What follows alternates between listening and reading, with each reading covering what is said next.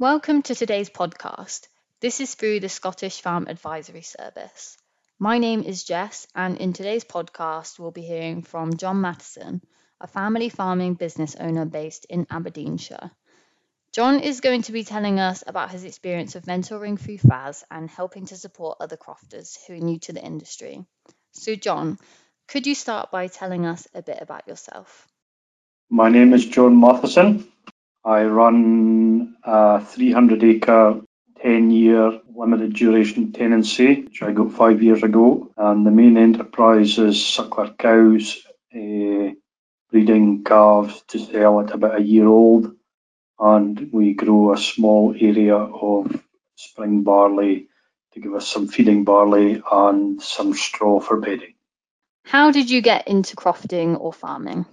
I am a first generation farmer.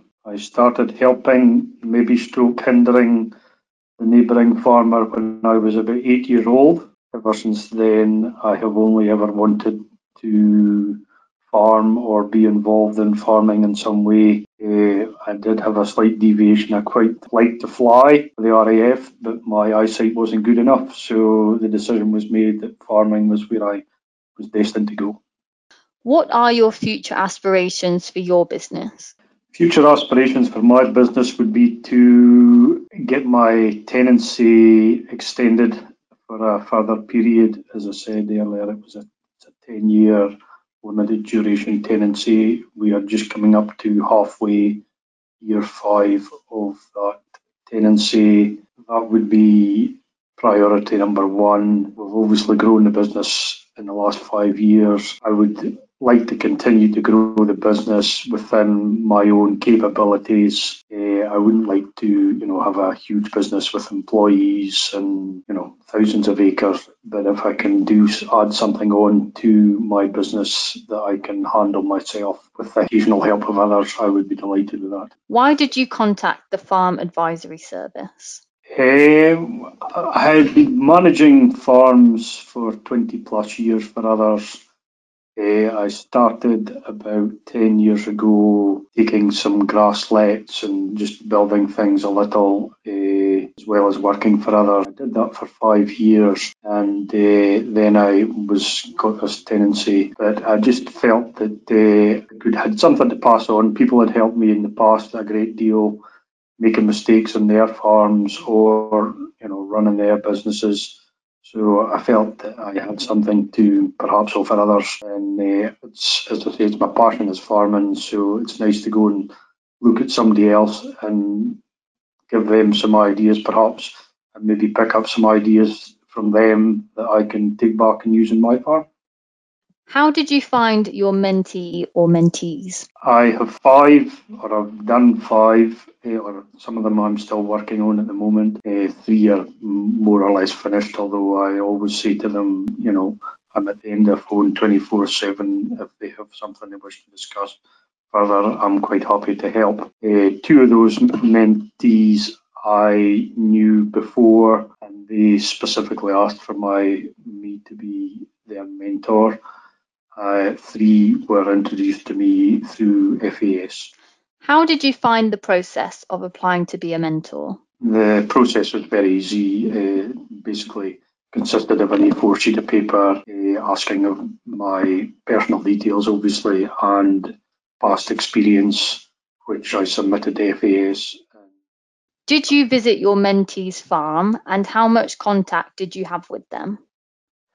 I've visited them all at least once, some of them twice, three times. I mean, we leave the thing fairly flexible. I mean, that if they want a meeting on their farm or are quite happy with phone calls or whatever, but I feel it's most uh, very important that you know I, I, see the lie of the land, shall we say, and uh, you know we can have a walk round and uh, a chat as we're going along. You know, can perhaps assess they can assess me as, as, much as anything else, and I can assess them a wee bit. But uh, I've I've done more work with some than others. But I mean, uh, we've always had an initial on on their farm meeting, uh, and then I've been back to most of them a second time. Some of them three or four times, just depending what help they require. What did you do to help with your mentees?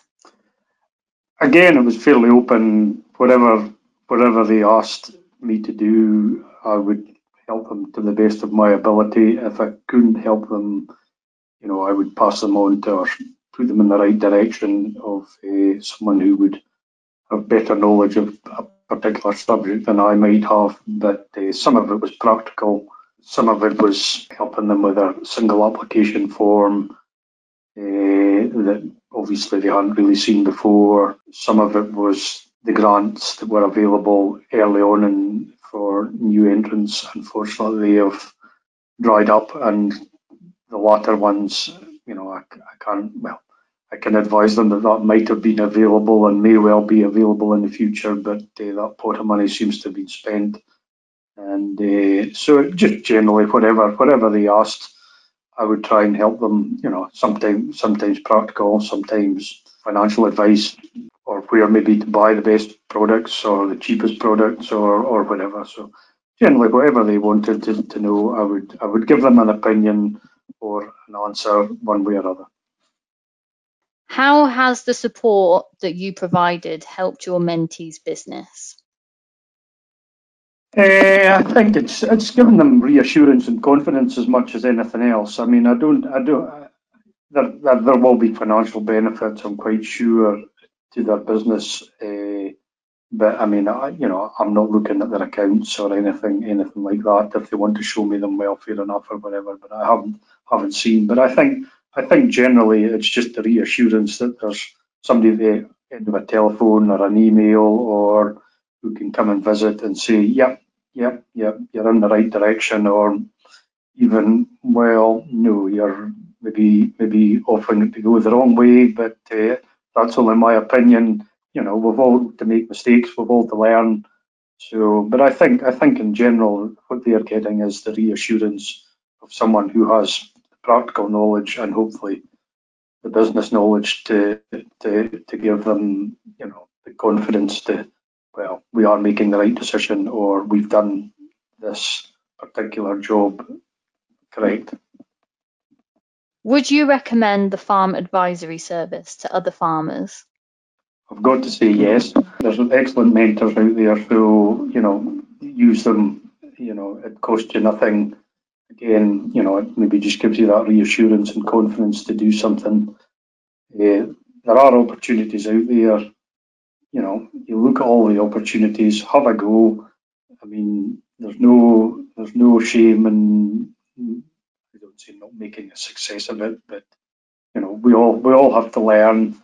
Uh, so I would certainly have a go and uh, be prepared there are disappointments out there, I'm afraid, but there's also very big rewards. Uh, perhaps not financially all the time, but I mean, you know, there's nothing, you know, especially if you're in a stock-based situation or even a cropping, but you know, to see to see a nice, you know, cow and calf, you and ewe with lambs, whatever. I mean, there, there are rewards there, and uh, you know, but uh, and I always assess the opportunity that it does suit you uh, it was what you want to do. It's not just something, you know, this opportunity is the one that is right for me.